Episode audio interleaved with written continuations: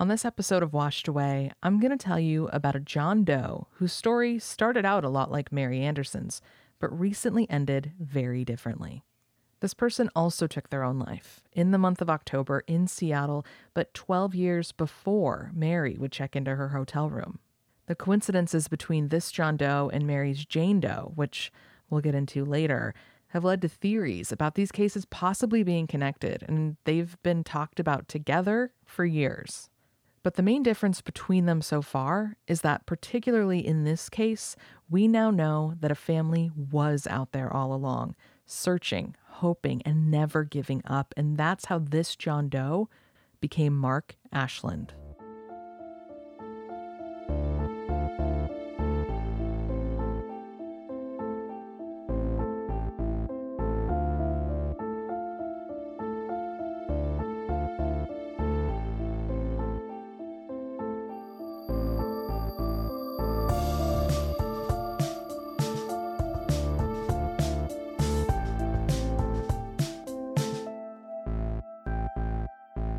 On October 9th, 1984, a man was found hanging from a maple tree in Carkeek Park.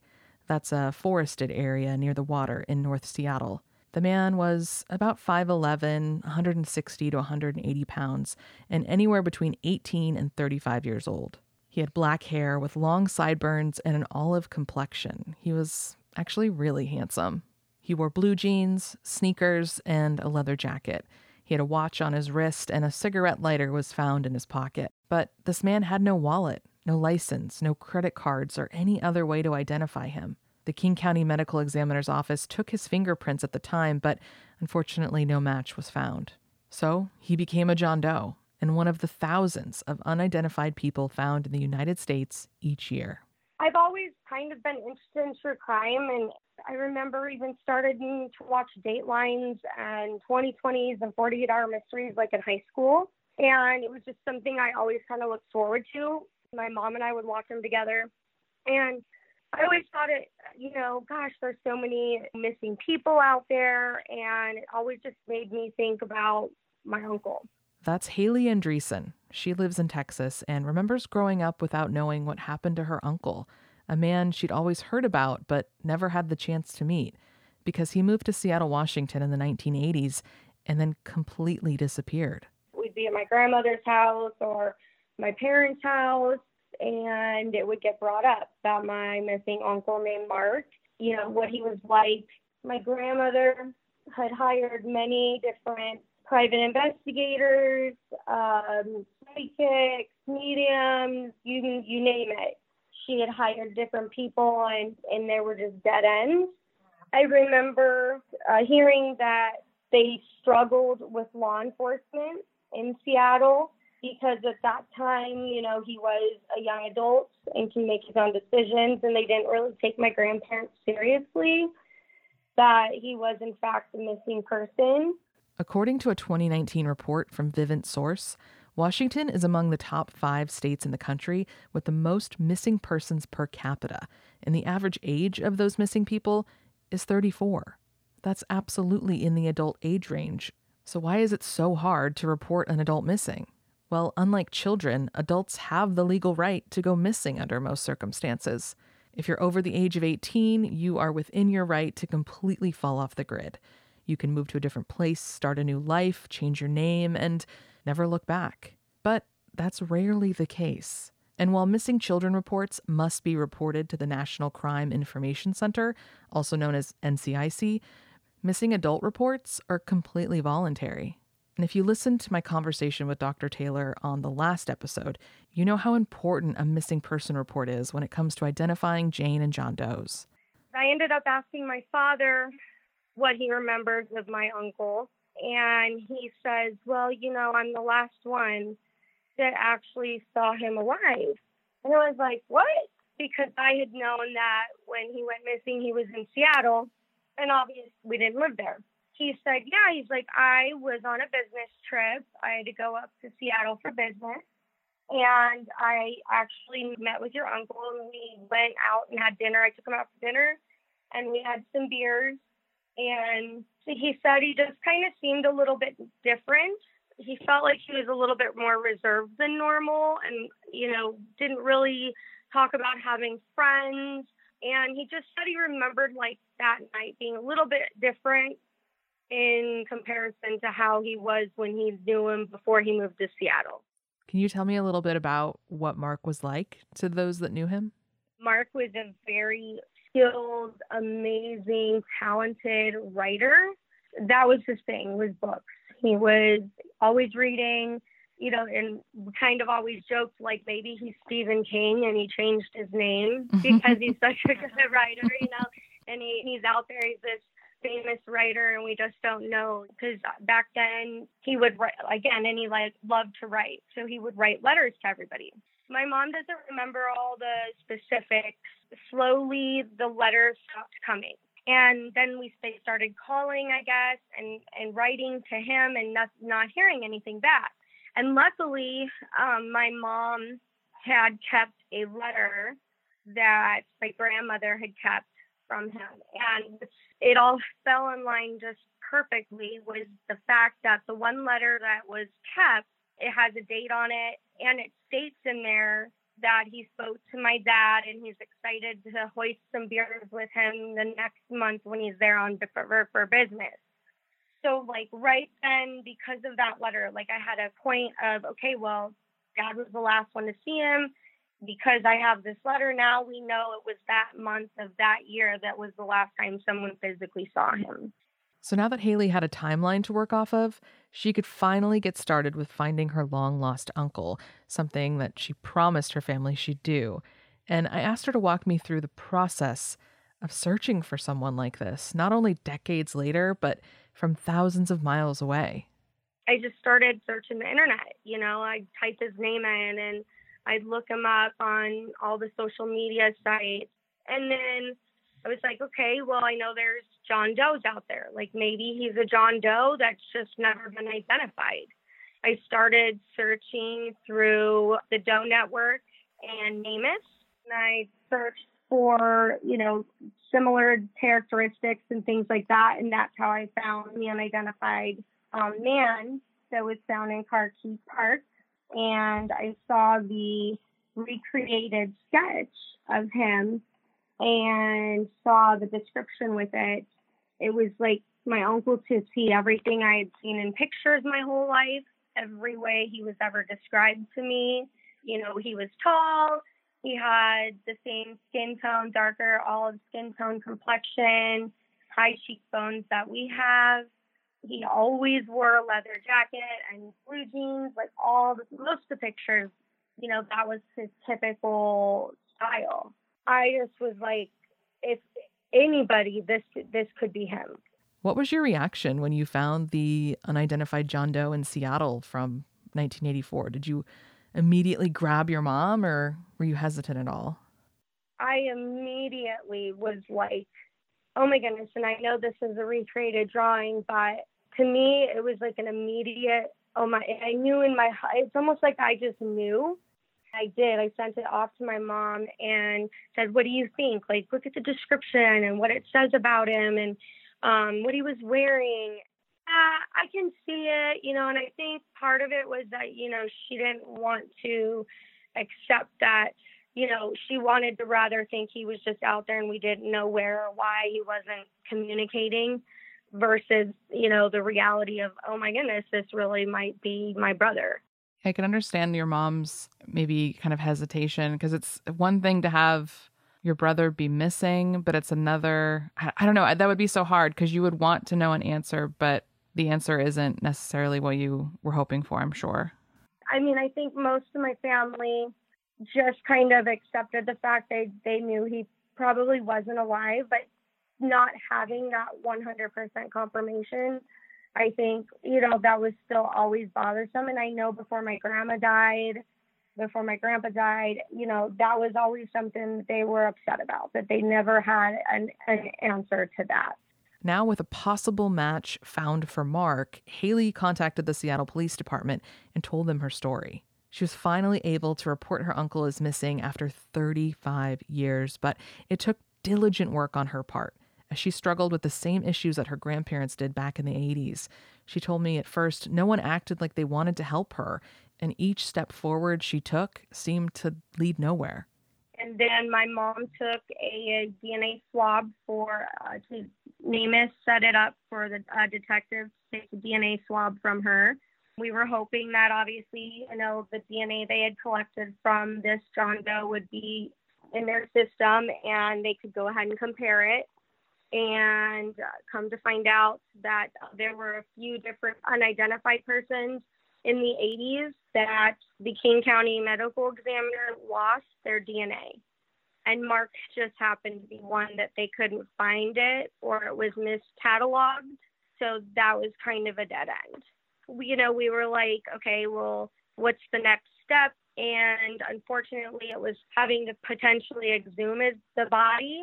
Come to find out, he was the fourth body down which would obviously cost the state government a lot of money to exhume a body, not to mention he's four down. And you would have to be able to get approval of the three people buried above him of their next of kin to even exhume them to get the Mark.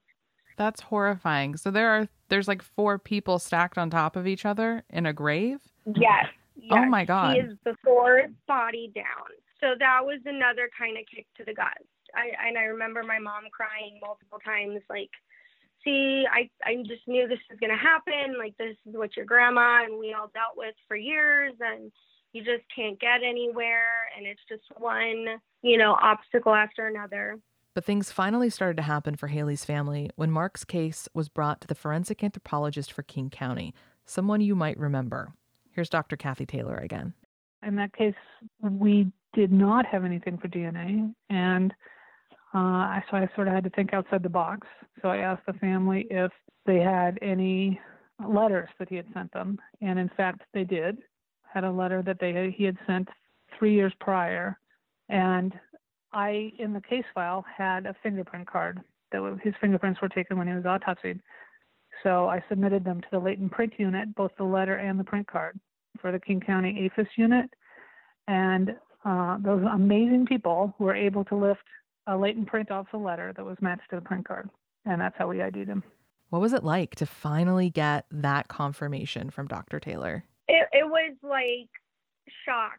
I mean, as much as I knew in my heart that I felt like I was in the right, I was on the right path, and like we knew this had to be him. Um, it was still like shock, awe that like our technology now, you know, almost 40 years later, picked up a fingerprint um, I mean, amazingly, we kept it was kept in the same envelope, so it was pretty well preserved. And it was such a relief on my part because I kept promising to my mom that I'm not I'm not gonna stop till I get an answer or stop trying.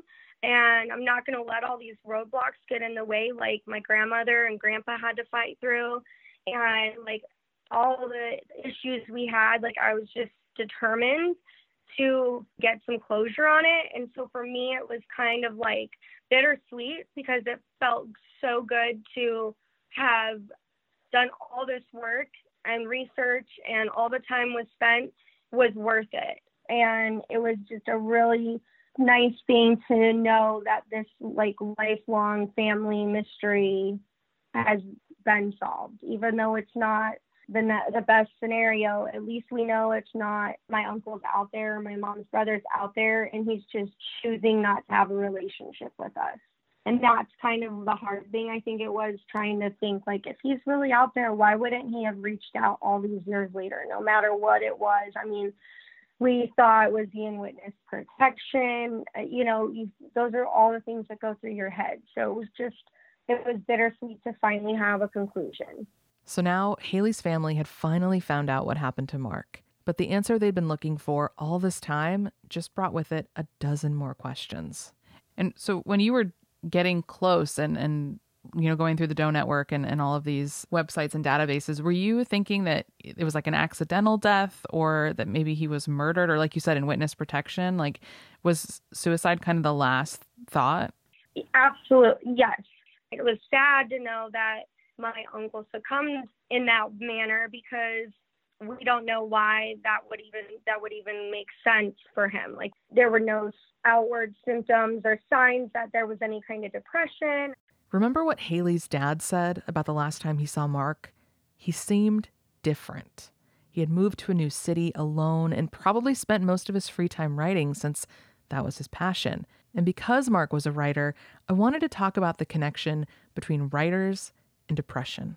Of course, not all writers are depressed, and you don't have to be depressed to be a writer, but I did find some interesting reasons as to why writers might be prone to depression. An article from Everyday Health that came out in 2014 noted that most writers live pretty solitary lives. They usually write alone, maybe even late into the night or all night long, which throws off their sleep schedule and prevents them from interacting with people they'd usually see during the day. Both a lack of sleep and lack of social interaction can lead to depression. Writers tend to spend a lot of time with their characters as well. Characters usually filled with complex thoughts and feelings, including misery and pain and suffering. I mean, of course, that depends on what you're writing about, but identifying with a character like that can definitely cause your mood to shift. I know after I've read a really good book or watched an intense TV show, it can take days or weeks for me to get over the sudden, overwhelming sadness that I felt just from consuming the story. I'm sure the same can be said for the person who wrote it. That Everyday Health article also mentioned that the life of a writer can be an emotional roller coaster, always dealing with rejection from editors, agents, publishers. It's definitely not an easy gig. Many famous writers have discussed their struggles with depression, including F. Scott Fitzgerald, Ernest Hemingway, J.K. Rowling, and Sylvia Plath. During our conversation, Hayley read me a snippet from one of Mark's letters, and a certain part stood out. I'll just kind of read this part to you because this will show you like his ability to write. Just a little note to tell you what a pleasant surprise your birthday package was. When I arrived home from work in the late afternoon of the 27th, it had not yet occurred to me that this was indeed my birthday. Amazing, isn't it? It was only when I saw the mysterious brown package stopped against my door that the significance of the day dawned on me. As if on cue, an almost wistful melancholy descended on me. It was not a moment I shall soon forget. Regarding the shirt itself, it shouldn't be too embarrassing wearing it late at night in the privacy of my own apartment. And then he puts in parentheses, just kidding. Really, it's very nice. He had forgotten his own birthday, or at least he said he did. And you'd really have to be stuck in your own head or your own world to not realize the date, especially an important date like your birthday, right? That seemed like a red flag to me, but I didn't know Mark, so I'm just going off of what I've heard so far and what my research in this case would suggest. So, suicide is technically listed as Mark's cause of death by the medical examiner, but there were a few strange circumstances surrounding his initial disappearance that are definitely worth noting. My great uncle, Don, took his family on a road trip and drove up from Texas to Seattle and went to the last known address for Mark. And this was the summer of 1984. And my great uncle Don spoke to the landlord, and the landlord did confirm that somebody by the name of Mark Ashland was his tenant.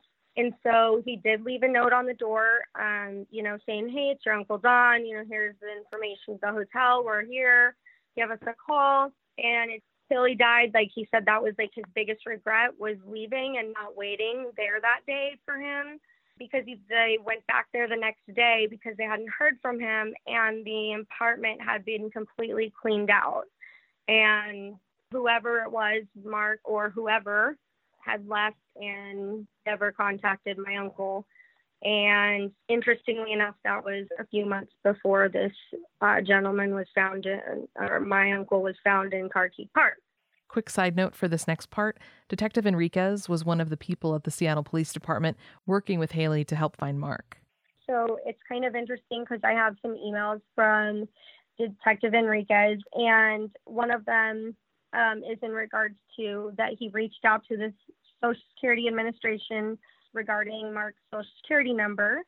And it, says um, in this email, it appears that your uncle may have been ahead of the times and had his number blocked along with his date of birth.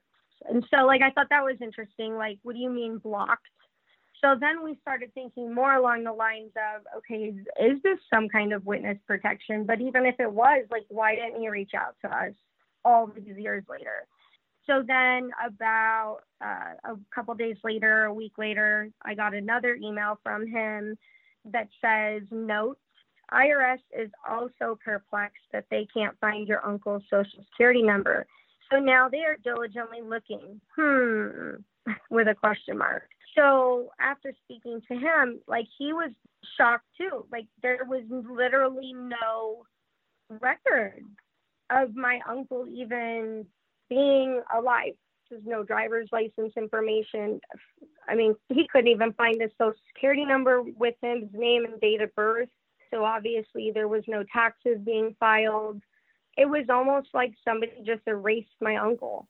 If you're wondering what it means to block your social security number or why a social would disappear, it turns out you can choose to block electronic access to your social security record. And when you do this, no one, including you, will be able to see or change your personal information. You'd want to do this if you've been the victim of domestic violence, if you have been the victim of identity theft, or if you had just any reason you didn't want your record to be available. This kind of makes me wonder if, after 1984, after Mark had passed away, someone found and used his social security number for some kind of identity theft. And then that person was caught and the number was blocked because of it. I don't know if that's the kind of thing you keep records of. Otherwise, the only explanation is that it was lost somehow, which seems kind of unbelievable. Who's not to say they didn't just chalk this up as another suicide and didn't really investigate whether there could have been foul play? Because what you know, it's just weird that he would disappear off the planet, not talk to his family. His apartment would be cleared out unless maybe he was hiding from or running from something or somebody and he didn't want his family involved because he was worried for the, their safety. I mean, it, there's just all these very weird, crazy things. Remember at the beginning when I mentioned how some people think that Mary Anderson and Mark Ashland maybe knew each other or that their cases were connected somehow? That's been a big theory over the years. In fact, I found Hayley and heard about Mark's story for the first time while I was doing research on Mary. So, could they have known each other? Probably not. But obviously, it can't be ruled out. And there's some odd coincidences, like their initials Mark Ashland, Mary Anderson, M.A. There's the maple thing. Mark was found at a maple tree. Mary had maple leaves in her room. Both of their deaths are considered suicides, and if that's the case, they both chose the date October 9th as their last on this earth. Makes you wonder what the significance of that day is, if there is any. Both were, of course, anonymous for a long time. Mary still is, and they were both laid to rest at Crown Hill Cemetery, maybe even in the same grave. That detail when I was talking to Hayley just really blew my mind. And if they did know each other, that might explain some things about Mary. It would explain the date she chose, or the city she chose, uh, maybe the initials she chose. I mean, it, his death could have influenced her decisions and her death. But again, that's really going out on a limb trying to connect these two cases. All of those coincidences are why the unidentified man found in Carkeek Park in 1984 has always been brought up when people talk about the Jane Doe, formerly known as Mary Anderson. But now, thanks to a determined family, that man is no longer unidentified. And he's finally able to stand out on his own, apart from Mary, as the incredibly loved and very much missed Mark Ashland.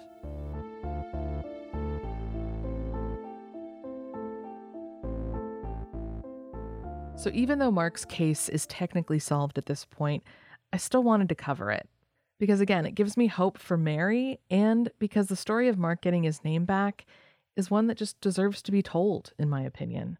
For him, for his family, and for anyone who's curious what the process is like to find a missing person and identify a Jane or John Doe. I really can't thank Hayley enough for talking to me and sharing her journey about how she got to this point. Now we just have to sit back and hope that there's someone out there like Hayley who can do the same for Mary Anderson. May is Mental Health Awareness Month, so I want to use this opportunity to offer some details and stats from the National Alliance on Mental Illness. At least one in five Americans are affected by mental health conditions, yet the stigma around depression, anxiety, and PTSD, just to name a few, creates an environment of shame, fear, and silence. It prevents those affected from seeking help, and in some cases, it even takes lives. If you have or think you might have a mental illness, please know that you are not alone. I myself have suffered from anxiety my entire life, and I've gone through bouts of depression that I wouldn't wish on anyone. And it hasn't gone unnoticed that even though I didn't plan on covering two suicides for my first couple episodes of Washed Away, that it ended up being those were the ones I was drawn to and wanted to tell the most. If you want to pledge to be stigma free and get more important information about mental illness, you can do that anytime at NAMI.org, N A M I.org. Washed Away is a Cosmic Bigfoot production. You can find sources and show notes, that means relevant photos and links, over at washedawaypodcast.com. And you can follow the show on Instagram and Twitter at washedawaypod. Be sure to subscribe wherever you listen to podcasts. And if you can, take a moment to leave a rating or review and help this brand new podcast grow. I'm your host, Ashley Smith, and I'll have another episode for you in a couple of weeks. Thanks for listening.